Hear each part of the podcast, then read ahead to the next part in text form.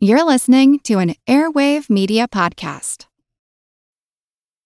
When it comes to weight loss, no two people are the same. That's why Noom builds personalized plans based on your unique psychology and biology. Take Brittany. After years of unsustainable diets, Noom helped her lose 20 pounds and keep it off. I was definitely in a yo yo cycle for years of just losing weight, gaining weight, and it was exhausting.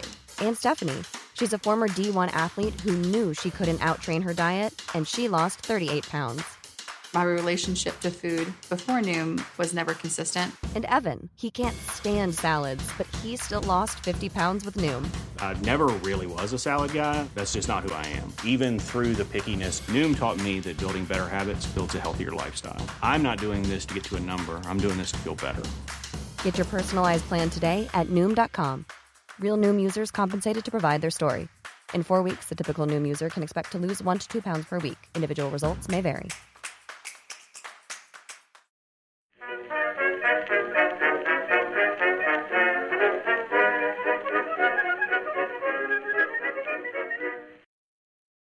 Hello, everyone, and welcome to History of the Second World War, Episode 124, the September Campaign, Part 16, The Advance on Warsaw. This week, a big thank you goes out to Mike Paul and a, a, long string of numbers that I won't recite for choosing to support the podcast by becoming members. You can find out more over at historyofthesecondworldwar.com slash members. At the start of the German invasion, the primary focus was to advance from both the north and the south towards Warsaw. The goal was to surround the Polish capital and then to capture it. And then, after that objective was complete, they would then shift into dealing with whatever remained of Polish resistance, unless Poland surrendered, which was great if they wanted to. During the early days of the campaign, things were going roughly according to this plan. On almost every area of the front, German forces were advancing, and the Polish units were in retreat. It was at that point that the German military leaders sort of took their eyes off the prize of Warsaw. They were experiencing so much success, and so instead of sticking with the general plan of focusing on the capital, they decided to expand the scope of their attacks. We talked about one of these expansions back in episode 122, when troops were shifted from the corridor and into East Prussia to expand the scope of German advances to the east of Warsaw, and that trend would continue. This episode will focus on events around the capital, as the German invaders approached the city, were rebuffed in their early attacks, and then settled into a siege as the city was cut off and surrounded by German forces that were able to meet from the north and south to the east of the city. While the units were pushing to Warsaw, news would also arrive that Britain and France had declared war, and this placed a greater emphasis on finishing the attack into Poland as quickly as possible. With a message to the army being sent from Hitler, which stated, quote, I know that you are aware of the magnitude of the task before you, and that you are doing your utmost to speedily throw down the adversary as the first step. End quote. The risk of a war on two fronts, with so much of the German army committed to the attacks in Poland, was a huge concern. But if Warsaw could be captured quickly, it was very likely that the September campaign would be brought to a swift conclusion. To try and capture the capital, the Germans were advancing on Warsaw from a few different directions during their advance. From the northeast, the remaining divisions of the 3rd Army Corps uh, advanced along the north side of the Vistula River. This included three infantry divisions, which had attacked Army Pomorze during the first phase of the offensive, and they were joined by two additional infantry divisions on the south side of the Vistula, which were also advancing parallel to the river, pushing the remnants of Army Pomorze back towards Warsaw. The most important aspect of these five German divisions is that they were all infantry divisions, with German motorized and armored units focusing on other avenues towards the capital. This meant that they were slower than the other attacks, and it was in some ways this fact that had created the pocket of space that the remaining Polish units of the west to the west of Warsaw used to launch the Battle of, of the, the counterattack that we focused on last episode. The units of the 1st and 21st Army Corps were then approaching Warsaw from the north. They had moved out of East Prussia in the opening days of the attack. By September 9th, they had either reached the Nara River or were quickly approaching the river, which brought them to within about 50 kilometers of Warsaw. What remained on this area of the front was again primarily German infantry divisions, with all the German mobile units to the north of Warsaw focused on attacks further to the east. We will catch up with those attacks later in this episode. The most important German thrust on the city, though, was the one approaching Warsaw from the southeast. This was led by the 1st and 4th Panzer Divisions that had been advancing since the very start of the war. On the opening day of the offensive, these units had hit the Polish line where Army Łódź and Krakow met, and from that point forward, they'd basically been off to the races. The speed of the advance of these two divisions had caught the Polish defenders off guard completely, allowing the Germans to capture some Polish units before they even really knew they were in danger. It had also allowed them to completely bypass obstacles that the Polish army had planned to use to slow an advance. The best uh, example of this might have been the River Warta, which the 4th Division would cross before the bridges could be destroyed. The two German armored divisions would push mostly side by side throughout the first week of the campaign, using a similar plan, very nicely summarized by Major Walter Wenck of the 1st Panzer Division. He was their operations officer. Quote, Forward to the Vistula. What remains behind remains behind. As long as we have strength, the enemy will be attacked. End quote. Or to quote the 4th Panzer Division's commander, quote, we have not merely hit the enemy but driven him back in confusion in front of us, but we still have not yet reached our objective. Our objective is Warsaw, forward to Warsaw. End quote. Now, as these two divisions approached Warsaw, they split and then would pursue different objectives. The 1st Panzer Division planned to push directly to the Vistula River south of Warsaw to complete the encirclement of the city from the east. They would cross the river and then move northeast. The 4th Division would attack directly towards the city, moving into the Warsaw suburbs from the southeast. They would reach those suburbs on September 8th, a day before the Bzura counterattack. The attacks on September 8th into the city, into those suburbs, did not go well. The Germans were not sure how much opposition they would face in Warsaw, and what they found was determined resistance from the Polish troops in positions that they had been preparing for several days. But just because the first attack was repulsed did not prevent further attacks the next day on September 9th. On the 9th, the Germans would attack along a 5 kilometer front, during which they had to contend with all the problems of urban fighting. There were roadblocks set up by Polish soldiers and civilians that had to be cleared. There was a constant threat of small arms fire from surrounding buildings. Uh, Polish machine guns were well positioned to fire on German infantry. Uh, Polish anti tank rifles were well positioned as well. All of this caused the German attack, which had at least a little bit of initial success, to slow, as the German infantry were simply unable to keep up with the armored vehicles. Then the German tanks ran into Polish anti tank guns, which in one instance would knock out seven German tanks in a matter of minutes. In total, the 4th Panzer would lose about 42 tanks just on September 9th uh, during these attacks against Warsaw. It was a costly mistake, and late in the morning, the German attacks would be called off completely. This attack is somewhat interesting because I think it is the first time a large armored force had attempted to attack into an urbanized environment that was defended by at least reasonably well armed troops, and most importantly, soldiers with machine guns and anti tank guns. Obviously, it didn't go well for the Germans. The Polish resistance was so fierce that it caused the Germans to believe that they were even facing many more Polish defenders in the city than there actually were, which would put a stop to direct attacks on the city for a short period. But it's a really good example of some of the challenges that even armored units faced once they moved into an urban environment where their mobility counted for very little inside of the, the confines of a city.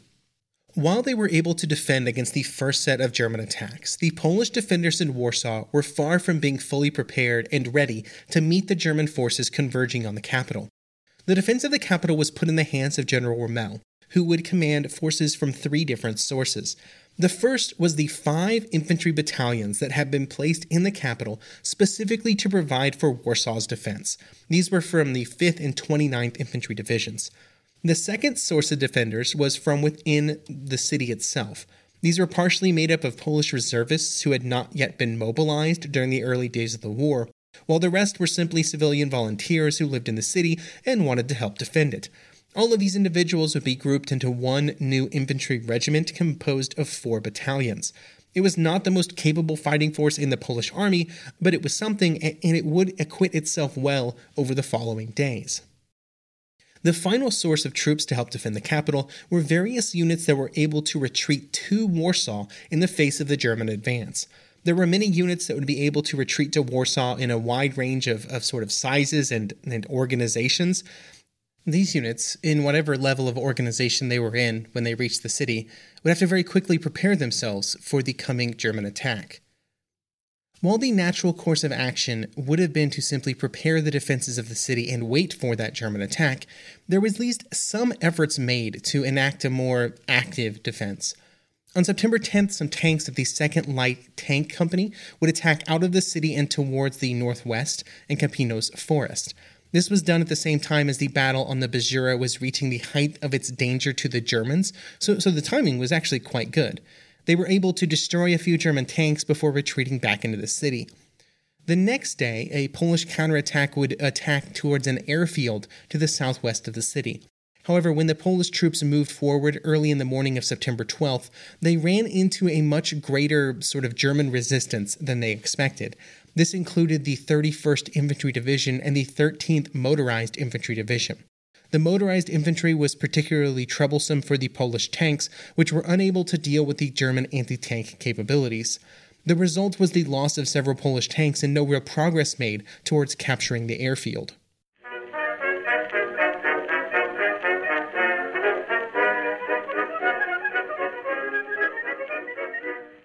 eBay Motors is here for the ride. Remember when you first saw the potential? And then through some elbow grease, fresh installs, and a whole lot of love, you transformed 100,000 miles and a body full of rust into a drive that's all your own? With over 122 million parts for your number one ride or die, you can make sure your ride stays running smoothly. Brake kits, LED headlights, exhaust kits, turbochargers, bumpers, whatever your baby needs, eBay Motors has it. And with eBay Guaranteed Fit, it's guaranteed to fit your ride the first time, every time, or your money back. Plus, at these prices, you're burning rubber, not cash. Keep your ride or die alive at ebaymotors.com. Eligible items only, exclusions apply.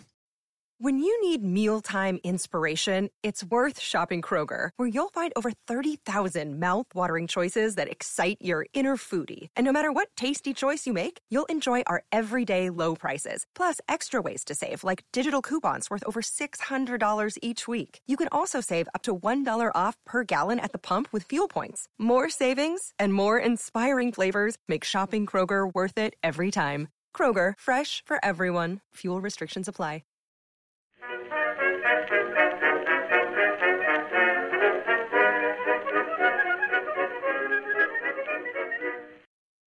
While the situation around Warsaw was developing, General Bock, the commander of Army Group North, was trying to work through the problem of the lack of concentration of German forces. A key point of the German strategy over the previous days had been to push troops to the east of Warsaw to surround the city and prevent the escape of any Polish forces. This had required attacking across the Narew and then the Bug rivers.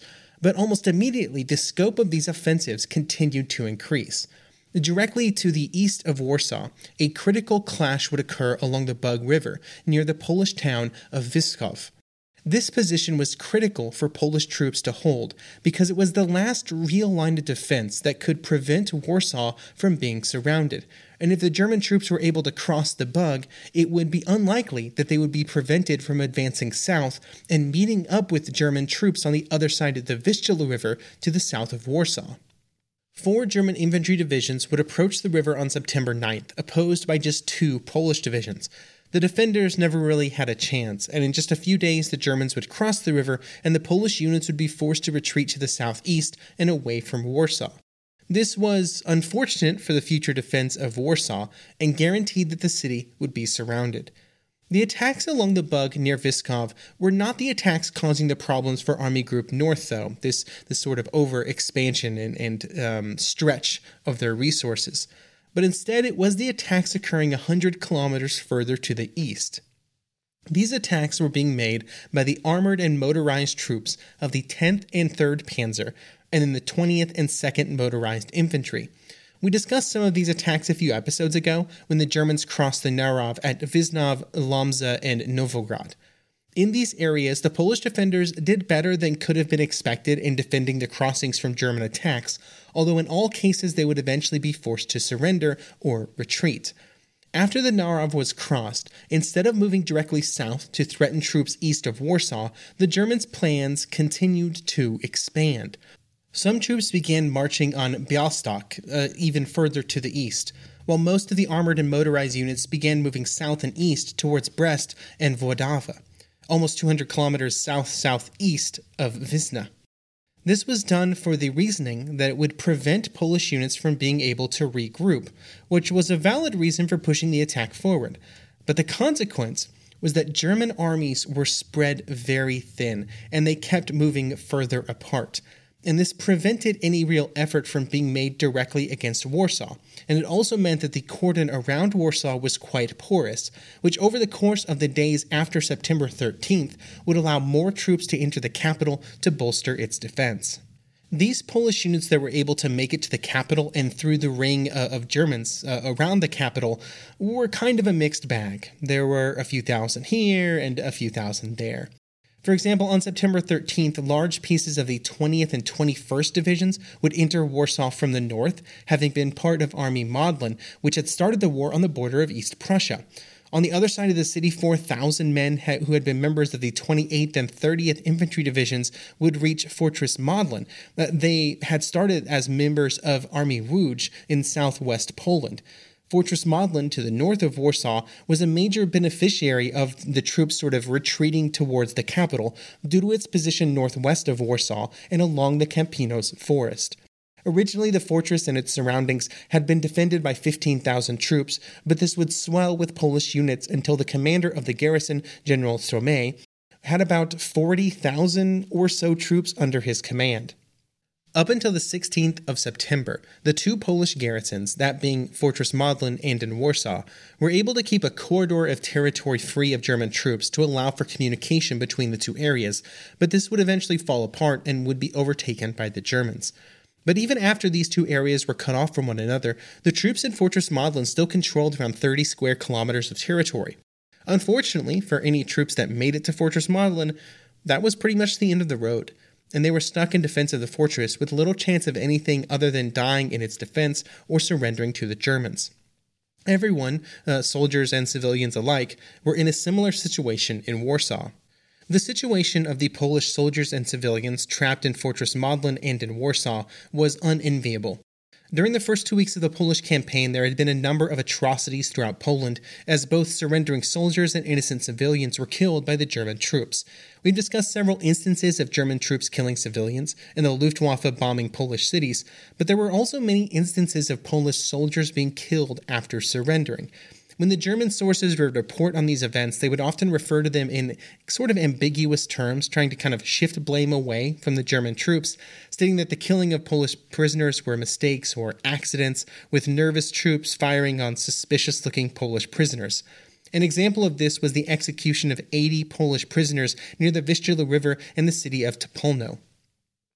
The troops had surrendered to the 3rd Infantry Division's 8th Infantry Regiment before they were killed shortly after they were captured. There are always mistakes in war which result in unnecessary death, but it must be considered within the wider set of German objectives with their invasion of Poland. Before the invasion, lists of civilians were written up that would be arrested as the German forces advanced, with Einsatzgruppen uh, specifically designated to move into Polish cities and carry out the arrests. At the front, German units were ordered to arrest anybody who looked suspicious, which often resulted in men of military age or all men of military age being detained. When these official policies were combined with the constant propaganda around the inferiority of Polish individuals, the outcome where some Polish unarmed prisoners were killed uh, was almost expected. It's unclear if the soldiers and civilians in Warsaw knew of some of these events, but what they did know is that by September 16th, uh, further direct assaults on the city by the Germans were put on hold. There had been several direct attacks into the city by German troops over the previous days, but none of them had really been successful. This resulted in the order being given that all further major attacks would be suspended, and instead the German troops would settle into a siege. When this decision was made, the positions surrounded by the Germans were Warsaw, Fortress Modlin, and then the areas of the Kampinos forest. The condition of Polish troops in the forest was rapidly deteriorating, as described by General Kutrzeba after he arrived in Fortress Modlin. Quote, It's dreadful what's happening in the Kampinos. I've never been through anything like that. It's a nightmare. Hundreds killed and wounded, incessant fire, panic stricken troops running in all directions without a purpose, always under enemy bombs. I don't know how I got out of that hell. End quote.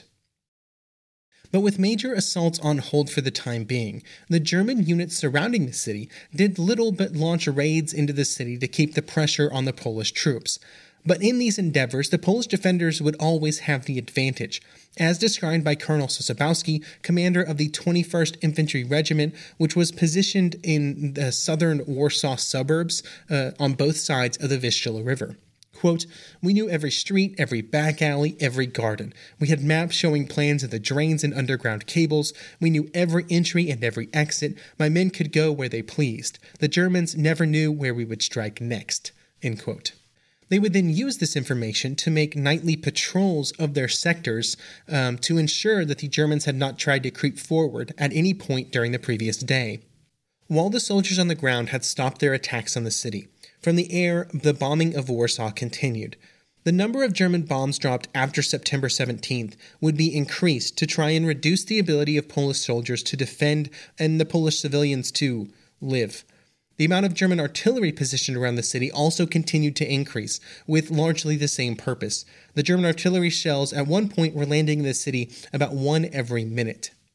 Within the city, along with the threat of constant German bombardment, was the simple threat of starvation. Food was a major problem in the city, which had absorbed large numbers of both soldiers and refugees trying to escape from the German advance. After the Germans had surrounded the city, external sources of food were cut off, and it was really only a matter of time before food in the city had been completely exhausted. One Polish civilian would write that, quote, if a horse was killed in the street, people queued to go at it with kitchen knives, end quote. This problem was known to the Germans, and it was an explicit reason that further attacks against the city were halted on September 16th. The Germans knew that they didn't need to be in a hurry.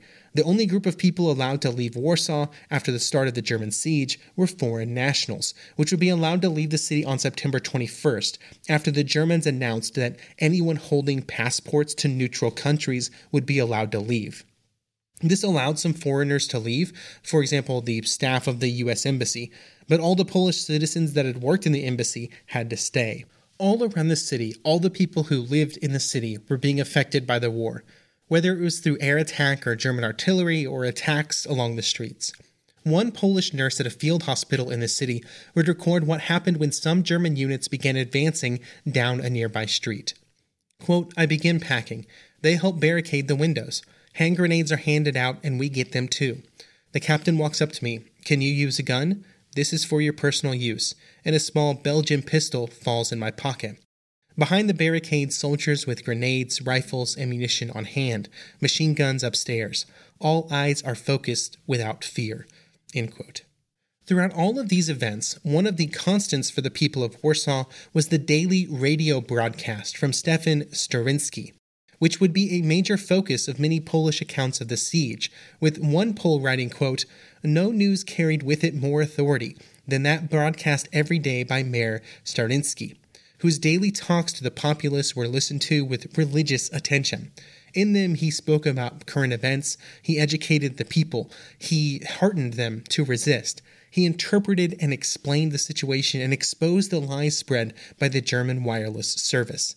End quote. But no matter how brave the people of Warsaw were, no matter how much they wanted to resist, no matter how stirring and inspirational uh, uh, radio broadcasts were, the situation in Warsaw was really only a matter of time. There was no chance of any relief for the city as, as what remained of the Polish army retreated to the southeast and away from it. Meanwhile, the final doom of Poland approached not from Germany in the west, but instead from the Soviet Union in the east, with the forces of the Red Army crossing the border on September 17th.